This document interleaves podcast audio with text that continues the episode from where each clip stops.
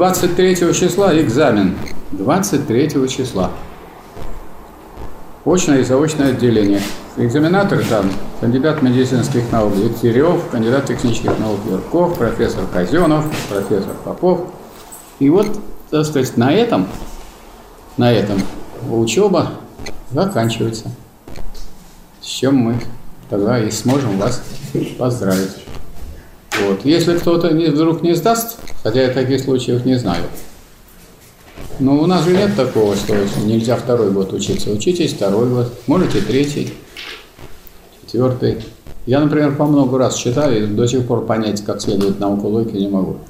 Ну, даже я уже и разъясняю, там, другим рассказываю, но это для того, чтобы лучше усвоить. Потому что, когда рассказываешь, потом, наконец, и сам понимаешь. Хотя не всегда. Итак, товарищи, Степан Сват, можно уже лекцию объявлять? Или нет? Или у вас там наладка, настройка? Тонкая настройка идет? Это же, это, это же из математиков. Там да, тут так да. просто не пройдет, как общество было нормально, а. Ну, я думаю, ему все-таки можно объявить тему сегодняшней лекции, она непростая. Тема сегодняшней лекции – развитие советов и отмирание социалистической демократии. Обратите внимание, не развитие демократии, а отмирание. Это не противоречит тому, что оно, она будет развиваться. Потому что как-то надо так сформулировать развитие, чтобы получилось в итоге отмирание. Первые два слова, можно Повторяю. Да. Тема сегодняшней лекции – развитие советов и отмирание социалистической демократии. Вот. Поэтому речь идет не столько о том, как советы создать, сколько потом, что с ними делать. И к чему это все поведет, и как это связано с демократией. Но начну я не с советов, а с демократии. Там более, как более простого. Что такое демократия? Демократия – если это брать с точки зрения значения отдельного слова, а не с точки зрения историка э, культурного и глубоко научного понимания, демократия это что такое? Демос – народ, крат – власть, власть народа. Вы где-нибудь видели власть народа? Слышали про власть народа? Вот я, например, был в том месте, откуда демократия начиналась. Я был в Греции, и там мне показывали, как вырублена прямо в скале такая, так сказать, чаша, и в этой чаше собираются форумы. Вы не удивляетесь, почему у нас наши богатые люди всегда называют форумом свои сходки? Потому что на форум собирались только рабовладельцы. Только рабовладельцы. Поэтому демократия, которая была при рабовладении, это кого касалось? Ну, на всех касалось, потому что если вы не выполните какое-нибудь решение этих рабовладельцев, вас просто казнят и без всяких разговоров. И причем казнить могут не по решению форума, а просто каждый рабовладелец может прибить своего раба и весь разговор. Удивительно, что не, не хотят сказать, что там какой-нибудь съезд или собрание. Не-не-не, форум. А форум это вот именно собрание рабовладельцев. Значит, была ли рабовладельческая демократия? Была. Но она касалась кого? Тех, кого считали за людей. Поскольку рабов за людей не считали, она никакого отношения к этим рабам и не имела. И рабы никакого отношения к демократии не имеют. Ваше дело работать, вот, и, так сказать, если будете выступать, на этом не работа ваша прекращается, жизнь ваша прекращается, очень просто. И несмотря на то, что были восстания рабов, ну, как вы понимаете, рабы, лишенные так сказать, средств, в том числе и военных, и той организации, которая есть, у демократически организованных рабовладельцев, когда они между собой договорились обо всем на все случаи жизни, в том числе на случай восстания рабов, то, э, понятно, никаких шансов не было. Тем не менее, ну, до сих пор у нас есть команда «Спартак», которая названа в честь руководителя восстания рабов в Римской империи. Что касается феодализма, феодалы как-то обошлись без этой демократии. Не, не так, чтобы совсем никаких не было таких коллегиальных органов. Были такие коллегиальные органы. Вот, например, в Пскове, были в Новгороде какие-то вечи собирались. Но эти вечи, как вы понимаете, не из бедных крестьян, не из безлошадных. Вот, были люди, которые, ну, было у них и время, и возможности собраться и пообсуждать, как там дальше действовать. Но какого-то развития, такого, чтобы вот появилось феодальное государство,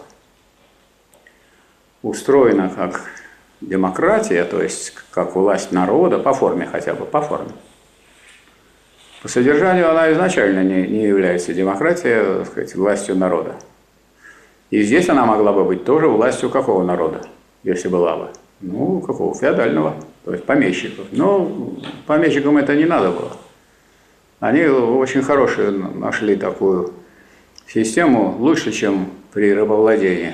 Не надо там э, бить, загонять, заставлять. Вы вот, вот вам кусок земли, который не ваш, а я вам вот даю возможность его использовать. И вы будете там работать или три, или четыре дня в неделю, в зависимости от того, добрый помещик или злой. Если добрый, то вы будете работать у себя на, на участке 4 дня, а 3 будете работать у, помещика. А если злой, то наоборот. Но таких злых, которые э, не понимали бы, что если крестьянин себе не соберет хлеб и не обеспечит свою семью, вы же не будете этим заниматься. Никто из феодалов не занимался. Но в голодный год открывали амбары и выдавали зерно. Кому? Крестьянам. Как? На каких основах? На основах, что это вот, так сказать, оплатите позже. Ну, понятно, соответственно, по двойной цене. Потому что вас выручили, вообще от смерти спасли, и вы должны быть, должны любить и уважать своего помещика. Поэтому никакой такой демократии феодальной, в общем-то, и не было. А вот государство могучее было в это время. Могучее государство, а государство мы с вами знаем, что такое. Я думаю, что любой здесь присутствующий и уже почти закончивший обучение в Красном Рассвете скажет, что демократия это что? Подавление. Кого? Аппарат подавления. Дальше. Аппарат господствующего класса для подавления. У кого давить? Мух? А? Ну договаривайся. Для подавления кого? Народа. Ну, большинства. Да, правильно, народа большинства. То есть демократия вроде как выступает как власть народа, да, по виду, по такому буквальному звучанию этих слов. А на самом деле это власть меньшинства, которая обеспечивает абсолютное господство над большинством населения. И, и более того, над народом, потому что никто, так сказать, от недаром говорили, даже интеллигенты себя к народу не причисляли. Они ходили в народ. Вот, допустим, вы пойдете в народ и объясните им, как надо действовать. А я пойду, буду объяснять. Но я не могу сказать, что я принадлежу к народу.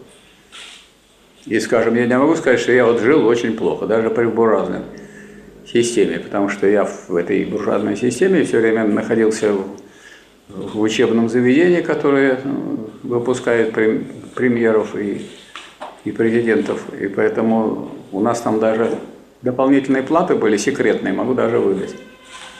У нас там, да, не просто давали, допустим, зарплату, а еще коэффициент за, за то, что вот, вот вы здесь. Если вы преподаватель, вы получаете дополнительную добавку к зарплате. Если вы доктор наук, полставки этой за докторскую, то есть из, двух, из тысячи рублей 500 рублей плюс. Если у вас есть э, должность профессорская, еще половина, еще 500 рублей. Если у вас есть звание, а это отдельное еще звание, вот, еще 500 рублей, раз, раз, раз, и вроде бы Вышли мы все из народа и вместе мы с ним и идем. Поэтому на самом деле ожидать, что вот, скажем, такие организации, которые прикормлены буржуазии, что они там будут в большом количестве выступать за народные интересы, не приходится, с одной стороны. А с другой стороны, всегда во все времена наиболее просвещенные интеллигенты выступали за интересы как раз трудящихся. Ну вот, например, тот же Владимир Ильич, он жил у нас в нашем университете по юридическому факультету, сдал экстерном. Ну, все на отлично.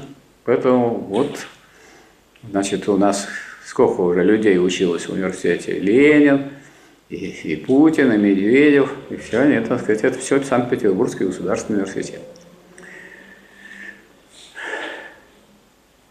Но прошло время феодализма, которая вообще не нуждалась ни в какой демократии, и очень даже было все хорошо.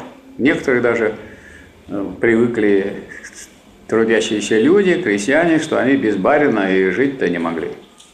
Только вот барин их спасет, и как же мы без барина? Тем более, что те, кто раньше им предоставляли землю бесплатно, теперь сказали, да, все, земля теперь мы вам можем ее продать, Пожалуйста, платите деньги и все. А откуда деньги у крестьян? Нет у него денег. И они сразу все стали в долгу. И выбраться из этих долгов не могли. И поэтому разрешил это противоречие в России только Великой Октябрьской социалистической революции. Поэтому и воевали за землю, за волю и лучшую долю. Ну а дальше какую демократию мы знаем? Следующее. Это буржуазная демократия. Вот она самая, можно сказать, обманная. Самая обманная. Ну там уж понятно, что барин, он и есть барин. Надо шапку ломать. А здесь вот вы такие же точно, точно такой, такие же у вас права. И голос у вас точно так же один, как у меня. Но у меня кроме одного голоса есть еще миллиард. А у вас, кроме одного голоса, ничего больше и нет. А может, еще вы и в долгах. Поэтому можете со мной посоревноваться. Я вот все вот остальные товарищи будут, получат по 1000 рублей, чтобы они вам не давали ко мне приближаться, и они справятся с этой работой, ничего страшного. Я ничего такого страшного и не сделал. А почему я раздал эти тысячи? Люблю я этих людей, потому что у нас демократия. А вас не люблю, потому что вы злой. Вы хотели против меня бороться. А как вы будете? С народом будете бороться? Ну, лучше сказать, народ будет бороться с вами. Ну, за соответствующую плату. Здесь за деньги-то многое можно сделать. То есть, мы с вами уже находимся не в начале курса нашего Красного университета, а скорее уже в финишной части. Мы прекрасно все знаем, что государство – это машина насилия для осуществления интересов правящего класса. Да? А что такое машина насилия? Ну, это ясное дело. Тюрьмы, лагеря и прочее, прочее, все, что к этому надо. Полиция. Потому что непонятно, Медведеву не понравилось милиция слово. Я даже вот удивляюсь. Он, если бы он знал, он знал бы, наверное, что временное правительство уничтожило полицию и вела, и вела именно милицию народную. Вот, как вооруженный народ.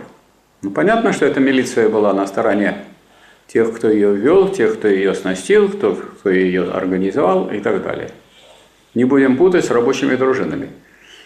А вот эта самая милиция, которая при э, феодальном строе была еще полиция, а уже после буржуазной революции был уничтожен, так сказать, этот институт полиции, и стала у нас милиция. А пришел вот Медведев, и он, когда был президентом, он, как человек демократический, решил, что он, кстати, у нас председатель президентского, того совета, попечительского совета университета. Если раньше мы, когда не было еще демократии при социализме, такой не было демократии. Члены Совета утверждали устав университета. А сейчас устав университета утверждается просто попечительским советом, ну, грубо говоря, Медведевым, и на этом все. Вот и вся демократия. Вот. Что такое демократия? Ну, мы из работ Ленина с вами хорошо знаем, что это только мы смотрим не на слова, а на содержание этого понятия. Содержание этого понятия, что это диктатура буржуазии. Была диктатура. рабовладельцев, потом не было демократии, потом снова, слава богу, демократия, диктатура буржуазии. Диктатура буржуазии. И что происходит после социалистической революции, а у нас это как бы не тема нашей сегодняшней работы, потому что мы о развитии Совета уже говорим. Но мы знаем, что процесс перехода к советской власти означал расширение демократии. То есть был такой узкий класс, он стоял у власти.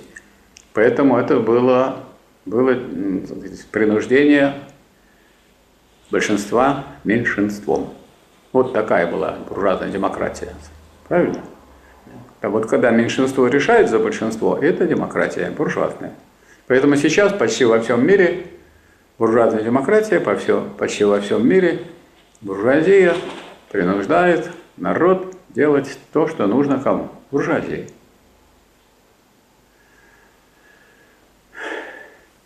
А пролетарская демократия – это тоже государство? Тоже государство. Какое? Пролетарское. Государство рабочего класса. А если есть государство рабочего класса, то в чем смысл государства? А? Подавление. Что делать? Подавление диктатуры. Да, подавлять тех, кто сопротивляется интересам того класса, который защищает это государство. То есть, если кто-ли, вот некоторые говорят, как так, вот 30-е годы заставляли, принуждали и так далее. Ну так если вы не будете заставлять, принуждать, никто и не будет это делать. Ну, у нас, как сказать, вот в России пролетарская получилась из России в основном мелкокрестьянской и крестьянской. А у нас основную массу были, составляли крестьяне-середняки. А середняк это кто такой? А? Мелкий буржуа. Мелкий буржуа.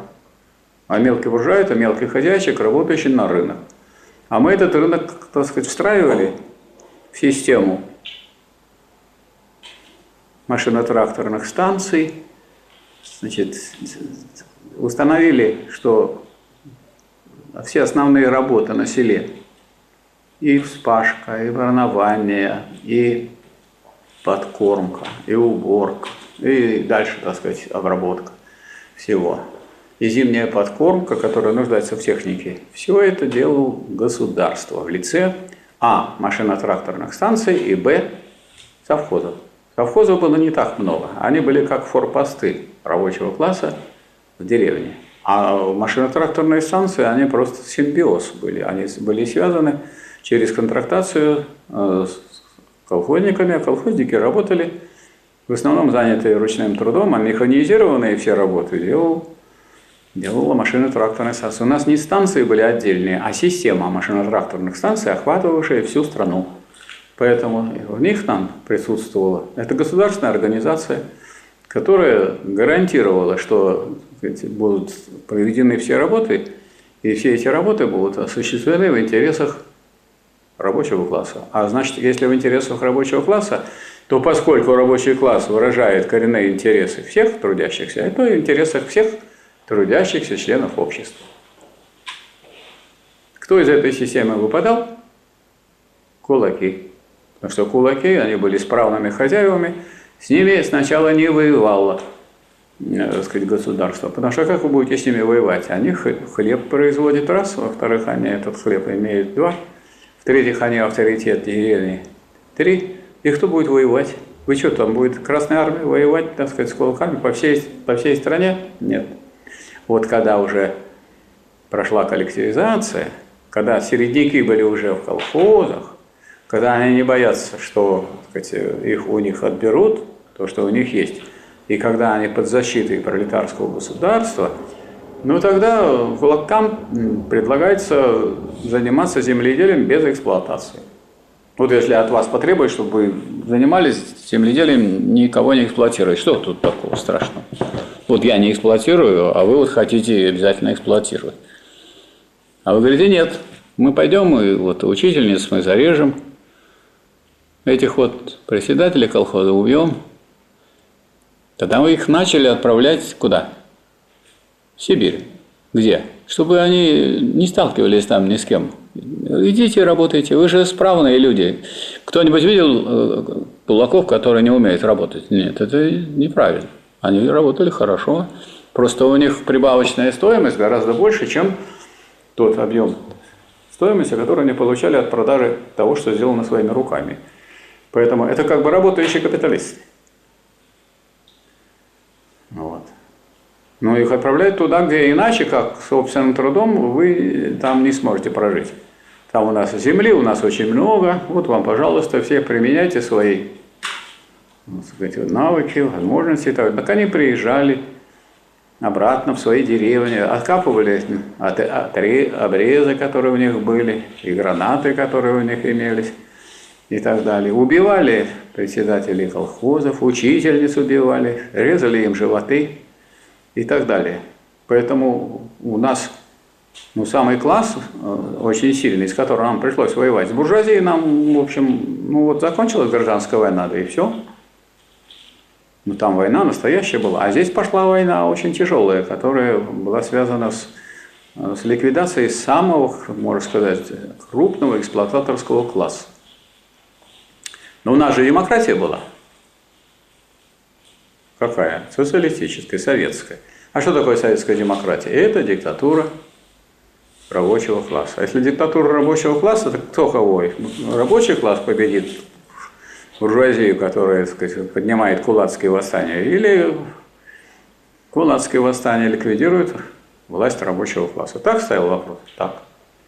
И этот вопрос очень долго стоял. Деколлективизация, это уже вот, революция закончилась в 17 году, потом гражданская война, а вот эта война с кулачеством и кулачество против советской власти, она воевала, она продолжалась вплоть до ну, того, как вот середины 30-х годов, когда везде уже колхозы были, против колхозов-то они воевали. Так что это очень, так сказать, тяжелая была борьба. Тем более, что подкулачники были в государственном аппарате.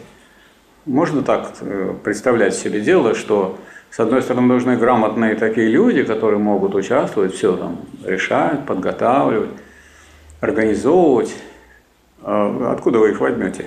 Ну, рабочих таких не так много, крестьян тоже не так много. Почему вот все время критиковали и Ленин, и, и Сталин, значит, то Зиновьева, то Каменева, Троцкого, и все их терпели. А что делать? Но даже вот если война, так надо пойти и выступить, надо составить план сражения, надо так сказать, организовать большое, большое войско. Надо все рассчитать, надо все сделать. Это должны делать грамотные люди, умеющие написать и сказать. Ну, мы таких готовим где? В Красном университете. Вы все понимаете ответственность, которая на вас ложится, товарищи? А кто не оправдает ответственности, которая возложена на вас, тот будет отвечать перед кем? Ну, не, не перед фондом рабочей академии и не перед Ленру, а перед рабочим классом России. Так? Скажут, вас учили, вы получили. Что? Скажут, так мы же учились, мы, так вот и хорошо, ну раз вы этому учились, так и давайте. Если учились на врача, так врачуйте. Если учились на борцов за дело социализма и победу обеспечить. Кто обеспечит? Когда будет в конце концов власть у нас диктатура пролетариата возвращена. Вы что ждете? Кто идет? Он я, например, уже у меня борода большая, вы что на меня смотрите? Вот на вас надо смотреть. Вот, вот вы как раз тут перспектива, и на вас тоже. Это будет правильная постановка вопроса. А мы так сказать, будем советовать вам. И когда вы к нам придете, сказать, не получается, ну, это бывает, так сказать, совсем когда уже будем староваты, будем, так сказать, под вашей защитой. А как еще может быть? Ну, идет смена поколения, это неизбежно совершенно. Но, но, но мы знаем, что сейчас уже у нас колоссальные имеются завоевания. Завоевания, завоевания начали, начались у нас с того, что как раз во время контрреволюции началась организация трудящихся. Мы же создали, вот в Ленинграде было, было создано Объединенный фронт трудящихся. Потом Объединенный фронт трудящихся было во всей России расширен на всю Россию, и настолько расширен, и все товарищи, те, которые выступали за социализм, коммунизм, серьезные, в том числе там профессор Сергеев там, из Москвы, который замдиректора был Института экономики, там профессор Золотов из Нижнего Новгорода, ну и другие товарищи. А мы, так сказать, во все участвовали тогда в, в боях таких демократических, буржуазно-демократических боях, том числе э, мы, поскольку мы Объединенный фронт трудящих зарегистрировали у буржуазного государства уже, нашего буржуазного, и мы участвовали на выборах. Я, например, был у, у президента, у генерала Макашова доверенным лицом. А Сергеев был кандидатом в вице-президенты. И мы все, между прочим, затраты на народную правду все оплатили из фонда выборного. Так что не бесполезная была эта операция. Но, как выяснилось, что вот так просто сказать, проголосовать, собрать людей, которые бы, э, чтобы наших голосов было больше, это не получается. Это не получается, и, допустим, если бы Ленин и большевики э, начали бы организовывать какое-нибудь голосование, вместо того, чтобы провести социалистическую революцию, не было бы никакой социалистической революции, и не было бы и социализма. Это, я думаю, всем понятно. Потому что есть в классовой борьбе. Классовая борьба – это классовая борьба. А создание государства – это создание другого государства которое, если первое государство подавляет трудящихся, то второе государство рабочего класса подавляет буржуазию. И сколько оно должно ее подавлять? Ну, до полного уничтожения классов. У нас было полное уничтожение классов в 60-м году, 1960 Нет. У нас колхозное крестьянство было, у нас рабочий класс был. У нас еще деление на классы не было преодолено. А, а что такое уничтожение классов? Когда нет различий между городом и деревней людьми физического и умственного труда. И в работе «Великий почин» Ленин объясняет, прямо не говорит, что это именно класс, но говорит, что это же разделение по, по тому, какие функции выполняет в обществе. Значит, вот, женщина продолжает оставаться домашней рабыней, несмотря на то, что все уничтожены законы, которые ее сковывали, там, ее принуждали, которые ее делали второстепенной в обществе. Она не стала второстепенным в обществе, но возможности ее в силу. Часто ведь пойдешь на тот же самый процесс. Уже и в школу, оказывается, устроить ребенка тяжело. Такого не было при социализме. Все дети должны учиться. О чем разговор? Или, а вдруг, а, а вдруг кто-то будет плохо учиться? Я, например, раз никакого не было этого, этой работы, по итогам которой могли тебя оставить в классе или не оставить. Такого не было. Я вообще, когда учился у нас, я учился с, э, с где-то с 50-х годов и закончил в начале 60-х. Кстати, ни разу экзамена не было, кроме выпускного, в 11 классе. Ни разу не было экзамена. Можно подумать, что мы кого-то не переведем. Но если обязательное, всеобщее обязательно, если вот он обязал государство вас учить 11 лет, он сколько будет вас учить? Поэтому вопрос не в том, чтобы вас пугать, что не будешь, выгоним, еще, и что выгоним? Ну что вы возьмете? Ну какие-то палки возьмете железные, пойдете, сколько таких вот ходит, которые стреляют школьников? Бывшие школьники. Не надо плодить вот тех людей, которые могут начать заниматься преступлением. Как это мы выгоним тебя, отделим от знаний? Как, такое вообще можно такой ставить вопрос? Это дело государства, что ли? Поэтому, конечно, пролетарское государство, оно совершенно не так смотрит. Оно должно всех научить. И не спрашивает, а если у тебя папа капиталист, что не будет учить? Будет. А если он был помещик, все равно будет учить. Ну как так может быть? Вон у, у нас пример, это наши основатели. Ну, у Энгельса кто был папа? Фабрикант был. Зато у нас есть проспект Энгельса, я там близко живу. А Маркс, вот, ну, у него не был папа фабриканта, он просто был, там сказать, ну, буржуазный интеллигент, можно считать. Ну, не, вот его проспект Марса или переделали в проспект Большой Самсоневский. И там раньше были Маркс Энгельс, а теперь Энгельс и Большой Самсоний. А линия одна. Но ну, кто тут серьезно очень выступал, например, комиссар Смирнов, очень серьезно выступал комиссар. Его сейчас боятся, поэтому улицу его не тронули. Комиссара Смирнова остается недалеко от Финляндского вокзала. А вот профессор, а вот э, Смирнова, проспект Смирнова, он был председателем исполкома. Ну, он был председателем исполкома, снять его, пусть будет Ланское шоссе.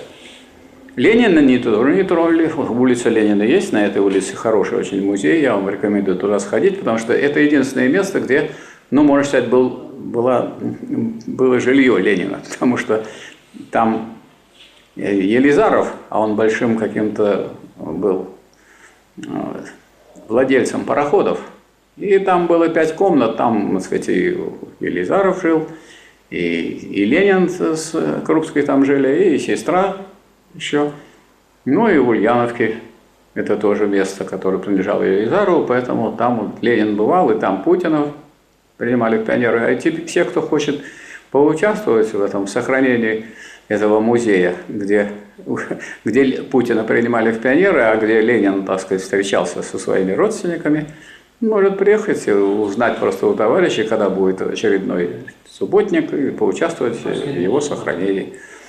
Его сохраняет фонд рабочей академии, никому не отдает. По поручению э, Российского совета рабочих Ленинграда. Никому не отдает. Со мной был, разговаривал глава администрации. Я говорю, вы кто такой?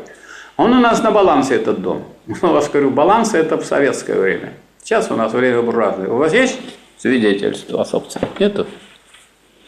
Идите. А он полицию вызвал. А я милиционеру все объяснил. Милиционер он говорит, у них нету свидетельств у нас. Так у вас же, говорю, тоже нет. И все. Ну, в общем, короче говоря, там сказать, приезжают люди, работают, и там проводятся собрания рабочей партии России. Вполне законно, легально. И никто у нас не может это отобрать, потому что отбирает у тех, кто отдает.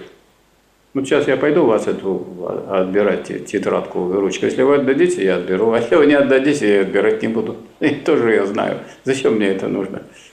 Вон, вы такой здоровый и сильный, а я тут пойду со своими отборами. Так что, когда зашло, зашла речь о демократии, то есть пошла речь о государстве. То есть пошла речь о государстве, государство это что? Орудие силы, тут вы правильно сказали. А значит, надо и говорить о том, что здесь будут принуждать. Принуждать будут. Кого? Ну, тех, кто не делает то, что нужно в интересах государства.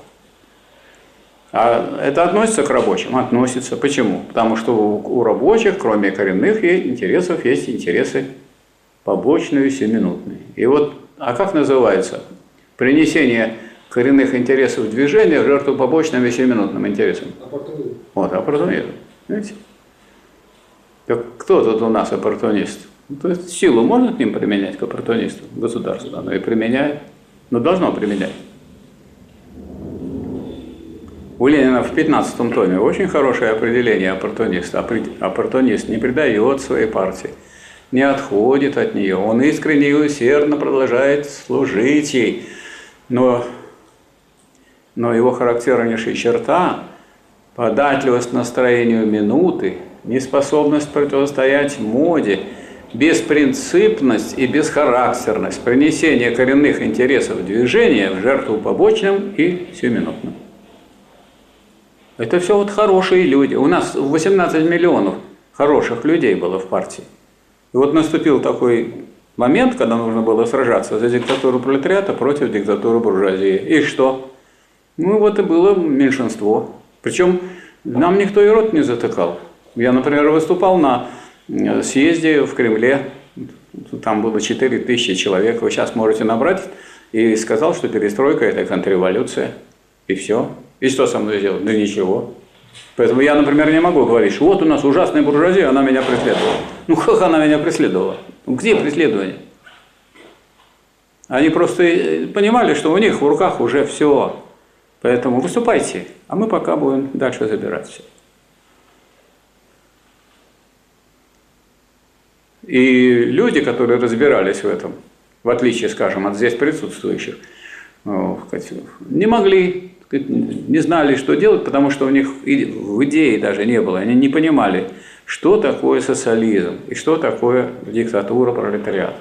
И что без диктатуры пролетариата, самое главное в марксизме, диктатура пролетариата, и э, значит, ее убирают, и эти все коммунисты сидят, как, как ни в чем не бывало. Еще и хлопают. Кто-нибудь против выступал-то? Нет. Интересное дело. Как определяется диктатура пролетариата? Диктатура пролетариата определяется как железная власть рабочего класса. И как э, описывается это Ленина в детской болезни львизны в коммунизме. Диктатура пролетариата есть упорная борьба. Кровавая и бескровная, насильственная и мирная, педагогическая и администраторская против сил и традиций старого общества. А эти силы и традиции старого общества что, заканчиваются 17 в 17 году? Или заканчиваются с построением социализма? Да эти силы и традиции такие могучие, то, как вы видите, они утянули, утащили обратно тех людей. Тем более, посмотреть на аппараты этого государства в это время, в 60-х годах, ну они как-то, кто там защищал-то марксизм, ленинизм? Напечатали полное собрание сочинений, и никто не читает. Напечатали это как раз в эти годы. Но до этого было другое, четвертое было, оно так, почти такое же, ничем оно не, не хуже. Но теперь просто ссылки делаются по пятому собранию сочинений Ленина. У нас как э, результат, ну, сказать, нашей общей борьбы, да, кстати, вот РКРП мы зарегистрировали, когда КПРФ спряталась и, залегло, и решила делать социалистическую партию трудящихся, мы поехали в Свердловск и учредили Российскую коммунистическую рабочую партию, никого не спрашивая. Пошли и зарегистрировали ее. Нам депутат один очень хороший, который нам помогал, говорил, да вы что, вас задушат. Не знаю, говорю, нас пока не задушили. Пока мы подадим документы. Мы подали документы, зарегистрировали Российскую коммунистическую рабочую партию. Потом в 93 году мы поняли, как развиваются события. И вот все товарищи, которые поняли, ушли в рабочую партию России. Мы снова учредили, переучредили. И уже не регистрировались, что рабочая партия России сейчас общественное объединение – а если зарегистрированный, вот я зарегистрированный, у нас общественный фонд рабочей академии зарегистрированный кем? Министерством юстиции Российской Федерации. Вы против Министерства юстиции? Нет? А сейчас никого не регистрируют.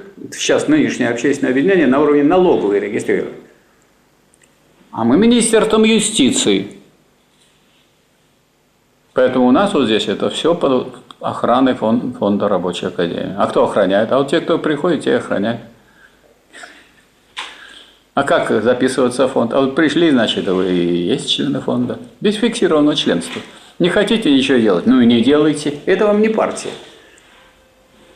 Кому не хочется в партии, в партии дисциплина, там надо решения выполнять, программу читать, так сказать, идейно быть подготовленным. А здесь вот, ну что-то сделали хорошее, и спасибо вам большое. Что плохого в этом? Или там, что члены, если не члены партии, это что, плохие люди, что ли? Или что это, как партия считает, что все остальные плохие, а это хорошие? Так партия не считает. Другое дело, что это вопрос исторический, то есть КПСС после того, как ее верхушка предала рабочий класс, ну, сказать, авторитет ее не очень ну, быстро восстановится. И в том числе и авторитет даже коммунистов, которые в этом не участвовали, а наоборот с этим боролись. Так что тут вред большой, только не только для прошлого, но и для настоящего и будущего. Ну вот мы, значит, добрались уже с вами до такого периода, про который, еще раз повторяю, что Ленин писал, что это упорная борьба, кровавая и бескровная, насильственная и мирная – педагогическое и администраторское против сил и традиций старого общества. Скажите, пожалуйста, вот после того, как уже установлен коммуни... коммунизм в первой фазе, то есть социализм, сколько времени будут э, действовать силы и традиции старого общества? Кто скажет? Вот никто и не скажет. Но некоторые товарищи решили, ну сколько можно ждать? Давайте напишем, что все польется с полным потоком и прямо польется все. И выбросим заодно из программы партии цель социалистического производства – обеспечение полного благосостояния и свободного всестороннего развития всех членов, всех членов общества, а не некоторых. Раз – и выбросили. А это вот положение программы появилось не, не, не вот как. Оно появилось так. Сначала оно появилось в проекте программы Плехановском на, на втором съезде когда решался вопрос о первой программе российской РСДРП, Социал-демократической рабочей партии. Ленин так посмотрел, что написал Плеханов по этому поводу. А там было написано у Плеханова, что удовлетворение нужд общества. Ленин говорит, ничего себе для удовлетворения нужд общества. Такую эту организацию еще и тресты могут дать. Ну, тресты, что какие-то нужды не удовлетворяют общество. Удовлетворяют. Тем более общество растяжимое понятие. Кто-то в обществе есть всегда, это те, которые получать будут вот это, или для них это делается. Плеханов был большой ученый, он раз и поставил вот эту формулировку. Производство или целью производства при социализме является обеспечение полного благосостояния и свободного всестороннего развития всех членов общества. А поскольку есть чурбаны, которые так и не усваивают, он последний вот все курсивом, курсивом выписал. Всех членов общества. Это вот все курсивом на 22-м съезде, все, что курсивом, и все, что к этому касалось, и выкинули. Оставили удовлетворение потребностей. Хотите петь? Пейте. Хотите балдеть? Балдейте. У вас какие потребности? Диссертацию хотите? Пишите. Это не факт, что вы проведете ее. Ну, писать-то вам, мы не собираемся вам мешать. Пишите, что хотите. Только смотрите, не выступайте против коренных положений нашей Конституции. А Конституция у нас, у нас Конституция сейчас замечательная. У нас есть господствующая идеология по Конституции? Ну так а что? Я вот, мы вот что сейчас должны сделать? Надо вот, товарищи нам срывают все, вот те, кто не идут в массовом порядке в университет. Как только у нас будет большинство, ну это нас. Так у нас нет же господствующей. Я вот считаю, что господствующая коммунистическая должна быть идеология. Мы для этого делаем то, что можем. Вы для этого можете делать то, что можете. Правильно? Ну, представьте себе, будут все заниматься в Красном университете. Вот москвичи хотели в этом году заниматься. Со мной разговаривали даже официально, что я им даже буду значит, раз в месяц здесь консультации проводить. Но что-то мало их записалось. Потому что, чтобы заниматься, надо, между прочим, хоть там раз в неделю, но какое-то время этому уделить. А если вы не хотите время уделять сохранению страны, и не страну не сохранишь, час приходится людям жизнью рисковать.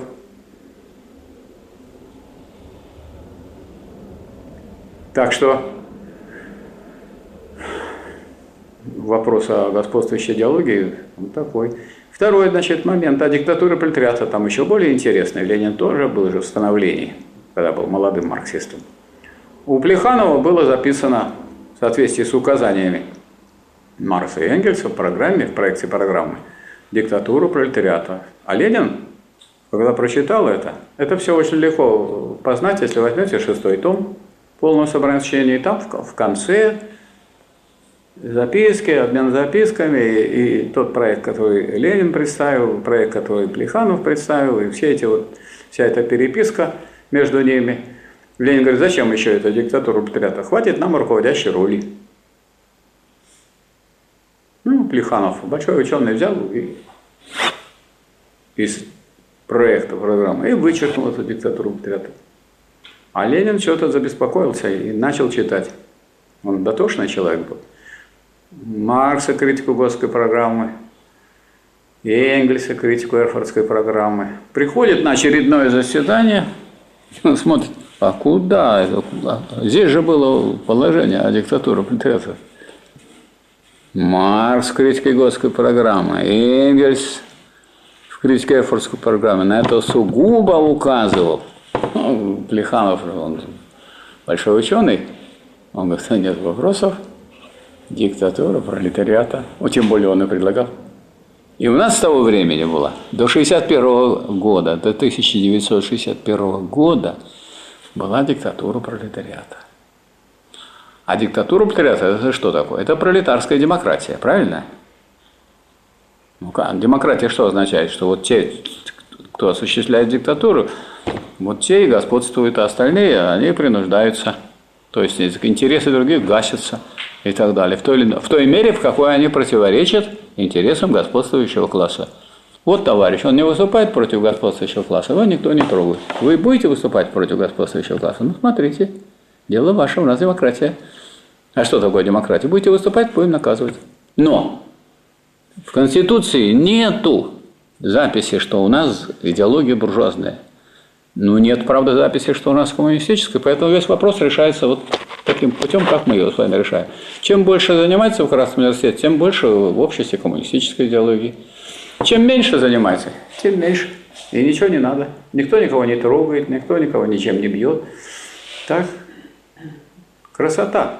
Причем Конституцию переделывали, я беспокоился. Думаю, сейчас начнут первые Конституцию, никто же за нее не голосовал. Поставили там какой вопрос? Признаете ли вы Конституцию Российской Федерации? Вот если товарищ не признает, что с ним надо делать? Конституцию не признает. Ну, понятно, что все, репрессируют. Поэтому никто не голосовал, ни, один, ни один человек за Конституцию, которую подготовили проект. Тем более у нас был проект Советской Конституции Слободкина, и мы в этом участвовали, Совет рабочих Ленинграда. И он, так сказать, фигурировал тоже. А я был членом Конституционного совещания и наблюдал всю эту картину. И наблюдал картину, когда вышел выступать председатель э, демократического органа высшего, да, Верховного Совета, а все начали эти представители разных администраций деревяшками хлопать, говорить ему не дали. А нашего, так сказать, автора нашего проекта Конституции, поскольку он недалеко от Ельцина проходил, его взяли за руки за ноги, и портрет такой был, фотография, и вынесли охранники. И, так сказать, в фойе. А в фойе его опустили, и он будет здоров. После этого, значит, товарищи из Белого дома э, призвали всех, кто это, с этим возмущен, выйти, да, уйти с этого совещания. Я тоже ушел. И когда я пришел, попали мы в этот самый дом, в этот белый дом, в котором, как выяснилось, долго решали вопрос, кого куда пустить.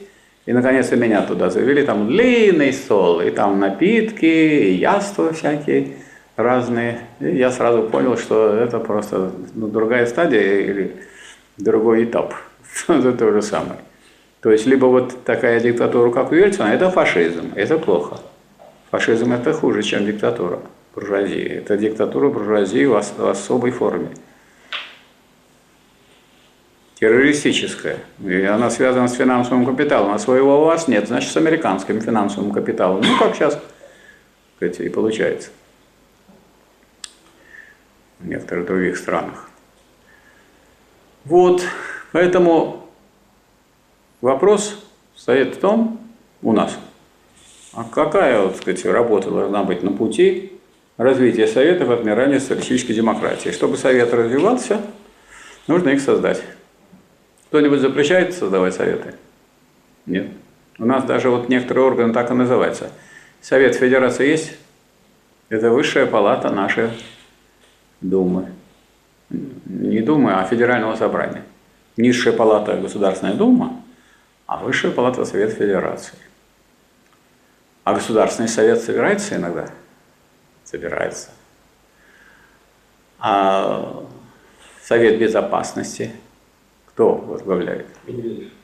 А? Не, ну да вы что? Да вы что? Ну, заместитель. У нас есть первое лицо. Вот. Владимир Владимирович, председатель. Но это Совет Безопасности. Значит, власть у нас советская или не советская? Ну, если по буквам считать, то советская. Потом у нас ученые советы есть? Есть. Так что это у нас, э, можно сказать, ну не все вокруг советское, так, ну многое, по крайней мере, так. Но на самом деле мы под советами понимаем определенные органы, которые формируются не так, как было после 1936 года, а, по, а так, как было изначально, в 1905 и в 1917 году. И, сказать, согласно тому документу, который был утвержден, тому, как вообще работает положение Советы о выборах 27 года. А вот в книге, у нас тут две книги есть наши с Александром Сергеевичем Казеновым про Советы. Она называется «Советы как органы власти», а вторая «Советы как органы государственной власти». Во второй имеется эта выписка из документов о том, что по закону означали советы, и там уже там все расписано, что советы идут по выборы, идут по трудовым коллективам, что нужно для того, чтобы были они считались выборы прошедшими, надо, чтобы было где-то 38% проголосовало за. Почему 38? Ну, потому что это было приспособлено к э, производству. На производстве три смены. Три смены, это значит точно 33% придут, ну, 5% еще подойдут. И будет это действовать. Причем эти самые предприятия, которые выдвигали своих кандидатов, они могли отозвать уже того, кто избран членом Совета. С какого уровня? А с любого. А сколько уровней было у Советов? Два. Два. Советы были городские, даже, можно сказать, один. В городской совет выбирается от предприятий. А совет, а дальше уже не совет, а дальше съезд советов. Ну, съезд советов, вот нас, вот мы тут сидим, все члены совета, допустим, Ленинградского. А вот того товарища, который тут с краю сидит, вот он будет нашим делегатом на съезде советов. Но в этой даже инструкции по выборам там говорится, что в порядке исключения можно с этого уровня на съезд посылать и не членов советов. Получается, это не съезд советов, а он и не назывался потом, перестал называться съездом совета, он стал называться как Верховный Совет. В чем разница? Большая разница. Если съезд Советов, там представители Советов. А если там представители Советов, вот вы из какого Совета? Пензенского? Ну, смотрите, там вот пензенцы уже там к нам обращались, говорит, если он так будет, так сказать, защищать наши интересы, мы его отзовем. Так, и вы улетели. Откуда? Со съезда Советов. А съезд Советов избирает еще Центральный исполнительный комитет. А если вы туда пробрались, и оттуда вы вылетаете. Ну, потому что если вы уже не... То есть депутат только один, депутат предприятий. В городском совете он как представитель этого, депутат этого завода. А он дальше съезд. А если Верховный Совет, ну, во-первых, выбор уже по территории, а по территории ну, невозможно отозвать. Ну, как можно собрать какую-нибудь территорию, где живет там 150 тысяч. Кто это может снизу организовать? Никакого отзыва не будет. А карьеризм что закончился с установлением диктатуры пролетариата? А бюрократизм, а ведомственность, а местничество. А все вот эти мелкобуржуазные устремления дать, которые у рабочих тоже есть, дать обществу поменьше и похуже, а взять у него побольше и получше. Что это пропало, что ли? Это кто это, так сказать, решил, что это пропало? Ну вот, к сожалению, это, так сказать, э, функции уже советы не выполняли. Поэтому здесь получилось, что эта демократия стала сворачиваться. Настолько сворачиваться, что вот эти так называемые советы, они никакой роли сыграть тут не могли. Они ничем не управляли. А партия управляла. А партия, если она разрастается, она перестает быть партией рабочего класса. Вот, наверное, вы представляете, что если кто Сталина читал подряд, тот заметил, что вот э, выступали его оппоненты, тут Зиновьев с Каменевым, и предлагали, что надо, Зиновьев особенно, что в партии надо сделать 60% рабочих. А Сталин говорит, если мы сейчас будем делать 60% рабочих, то есть у нас мы всех рабочих, которые были действительно рабочими, по 5-10 по лет, как минимум, а Ленин считал, что рабочий в политическом смысле можно считать, если он 10 лет проработал без посторонних целей в крупной машинной индустрии. Мы этих рабочих всех уже в партию взяли. Мы сейчас, если будем брать, они вот недавно поступили в рабочие, мы их наберем, это бывшие крестьяне, и у нас будет партия не партия рабочего класса. Поэтому не надо за этим гнаться. А зато у нас уже при Брежневе партия была – 13 миллионов человек. И она не могла уже ничего решать, потому что все решали, так сказать, есть секретарь парткома, есть там секретарь райкома, есть секретарь обкомов, и везде все есть и есть. А инструктора их вообще никто не выбирал. А, скажем, в райкоме и в других местах на, на них все держится. Я эту систему знаю, потому что я два года был членом Ленинградского обкома партии и, так сказать, изнутри это все наблюдал. Как это происходит. Ну, кстати, так получилось, что выбирали тогда в порядке экспериментов по рекомендации районных конференций и, соответственно, предприятий. И я от э, двух предприятий, от Выборгского района, был кандидатом и прошел через э, Выборгский конференцию Выборгского района. И я изнутри наблюдал, так сказать, Смольный проход был по партбилету, но в столовую Смольного по партбилету не пройдешь. Так что, так что там это тоже было заметно.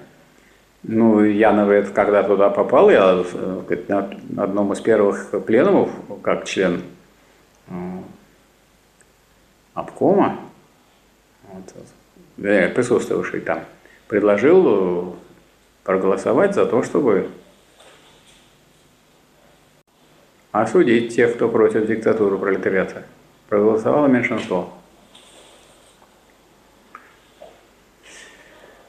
Значит, если у нас есть настоящие советы, то есть советы созданы по производством, избраны, и как трудящиеся коллективы могут всегда отозвать в любой момент. Иванов, вы подойдите, отдохните, пусть Петров поруководит. Вот и все. И никаких, так сказать, дополнительно со стороны, то легче очищаться аппарату, потому что карьеризм, бюрократизм, ведомственное месячничество – это, так сказать, болезни управленческие. Они у всех самых хороших людей могут быть. Поэтому не надо думать, что вот мы там... Дело в том, что плохие люди. Люди, может, и хорошие. Вот он сел в это кресло. Ну, вот я вот сел, а с этим креслом связана зарплата. Вот ко мне пришли, а я ничем не могу вам помочь. Посмотрите, у меня обе руки заняты. А если я уже карьерист, я уже вот другой рукой за следующее место ухватился. Вы опять вот вы приходите, а я-то, видите, не могу вам помочь. Потому что у меня заняты руки. Поэтому это страшная сила. И поэтому тут какая борьба нужна? Как-то тихо, скромно исчез портмаксимум, который Ленин установил. Чем хорош портмаксимум? Вот, допустим, я у вас начальник. Так? А вы рабочий. Сколько у вас зарплата? Скажи, секрет? Рабочего? Да. 500 рублей. А? Тысяч, 50. Сколько? 50 тысяч. 50 тысяч. Ну вот. А я, допустим, выбился в начальнике. Видите, у нас сейчас кто говорит, он может быстро, значит, полететь туда куда-то. Выбился в начальнике, и мне дали 800. А я член партии, не в того времени. Это что значит?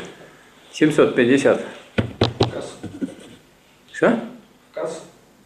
В кассу партийную, да, 750, а 50 на руки.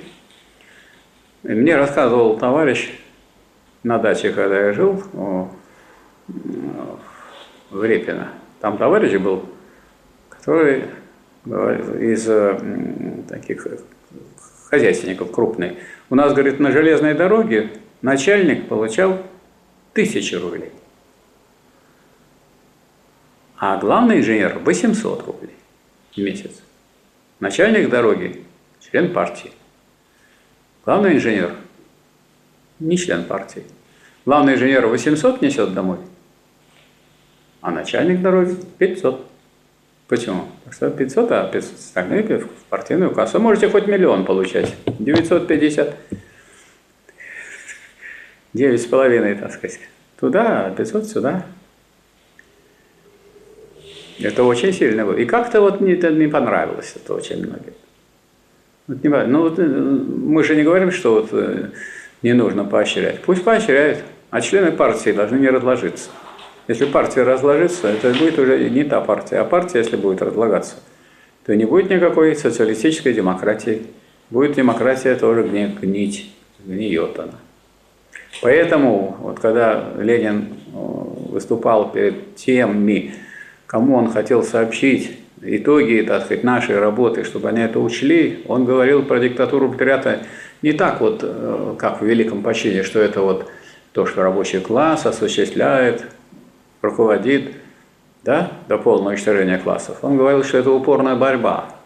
Это не так вот и будет сидеть и руководить. Кровавое и бескровное, военное хозяйственное, педагогическое и администраторское. против сил и традиций старого общества. Вот что такое диктатура пролетариата. Если вы готовы к этой борьбе, так надо ее...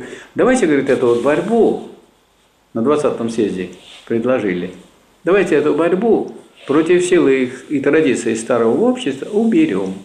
А если убрать борьбу против силы традиций старого общества, то что победит? Вот эти силы традиции старого общества победят. А вы, которые не боролись, проиграете. Или кто-то там, одиночки, может, и не проиграют, а рабочий класс проиграет, народ трудящийся. Вот такая получается картина. Поэтому в связи с этим вопрос. Можно подойти к, к, к тому, чтобы государство перестало существовать и от, отмерло. Через что? Только через диктатуру пролетариата.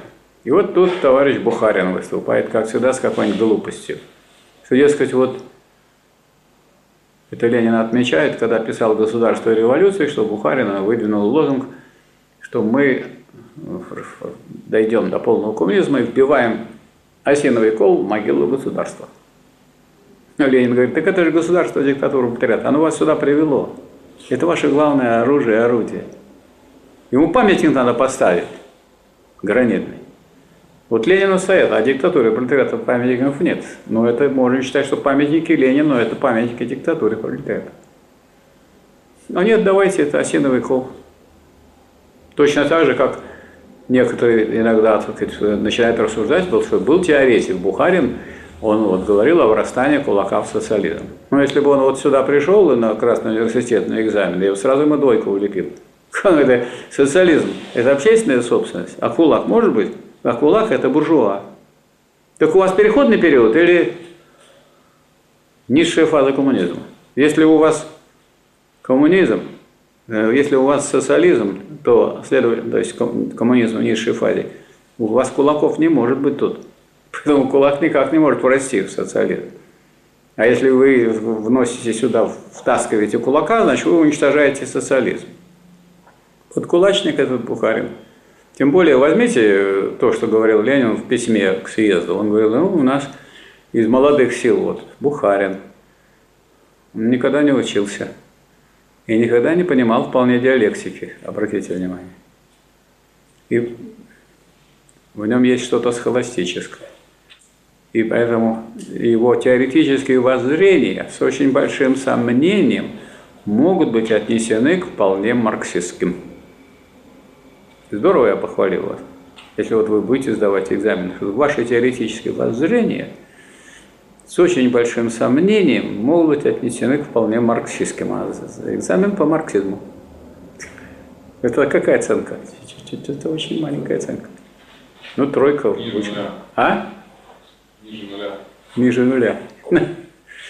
Вот такая получается картина. То есть отмирание демократии – это что означает? Это полная победа рабочего класса, доведенная до достижения конечной его цели, когда он перестает быть классом, когда общество становится бесклассовым. А раз нет классов, нет и государства. А что остается? А споры будут? Будут. А дискуссии будут? Будут. А какая-то борьба будет? Будет. Но бороться можно и теоретически, убеждать друг друга. А почему обязательно? А вот без принуждения дойти до этого нельзя. В этом, так сказать, вот теоретическое достижение и Маркса, и Энгельса, и Ленина. И это вот главный оселок, э, на котором нужно определять, кто марксист, кто не марксист. Поэтому из всех тем и проблем, которые мы с вами изучали, вопрос о диктатуре пролетариата самый главный и коренной. Вот, если в этом вопросе человек не разобрался, он не марксист. А если он, то есть он, сказать, на бухаринской или хрущевской точке зрения.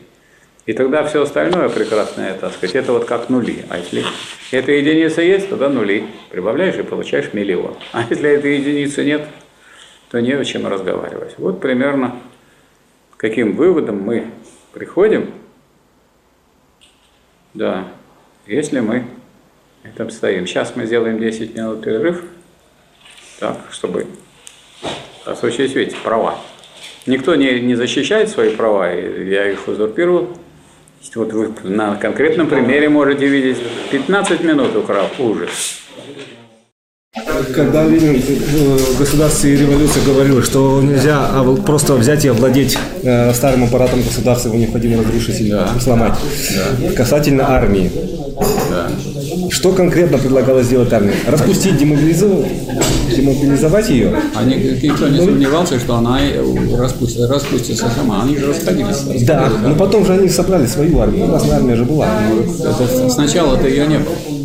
Сначала не было. Ну, вот значит, начали делать Красную Армию, да, имелась рабочая гвардия, и эти солдаты присутствовали везде, как вы помните. Поэтому, поскольку речь была о советах и о земле, поэтому все солдаты, которые хотели получить землю, все поддерживали большевиков. Поэтому и Смольные охраняли солдаты. Вы картины, вот возьмите того времени, все они, это крестьянин с ружьем.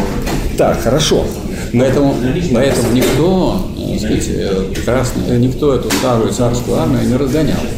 Наоборот, и царскую армию пытались использовать. Там, там дали начальника другого и так далее. Ну, как вы понимаете, от него толку большого не было. Но поддержка какая-то была. И именно исходя из того, что там крестьяне в армии. С крестьянами вы должны работать?